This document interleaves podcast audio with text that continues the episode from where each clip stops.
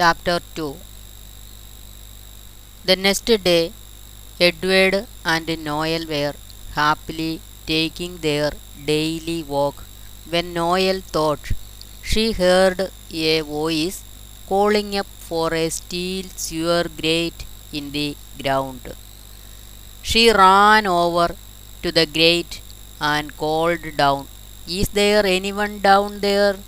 Edward ran over too, and they both heard a soft lady like voice whisper, Oh, please help me. I am a queen and I am stuck down here in this horrible sewer, and there is a fierce dragon after me.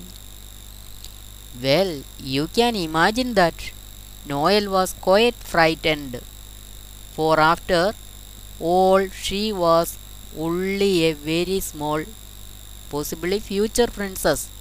I am not quite certain of how Edward was feeling at this moment, but perhaps it is best not to ask too many questions.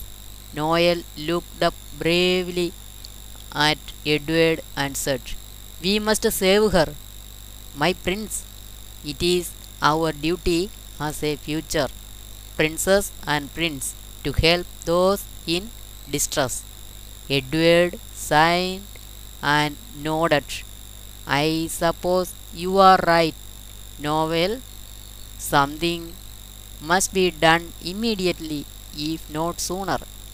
Edward was now getting a bit tired of this game, and all he really wanted to do was take a nice long nap.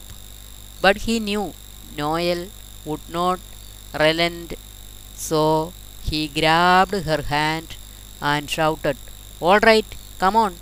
So they tugged very hard on the grate to open it, and down they went into the dark, scary sewer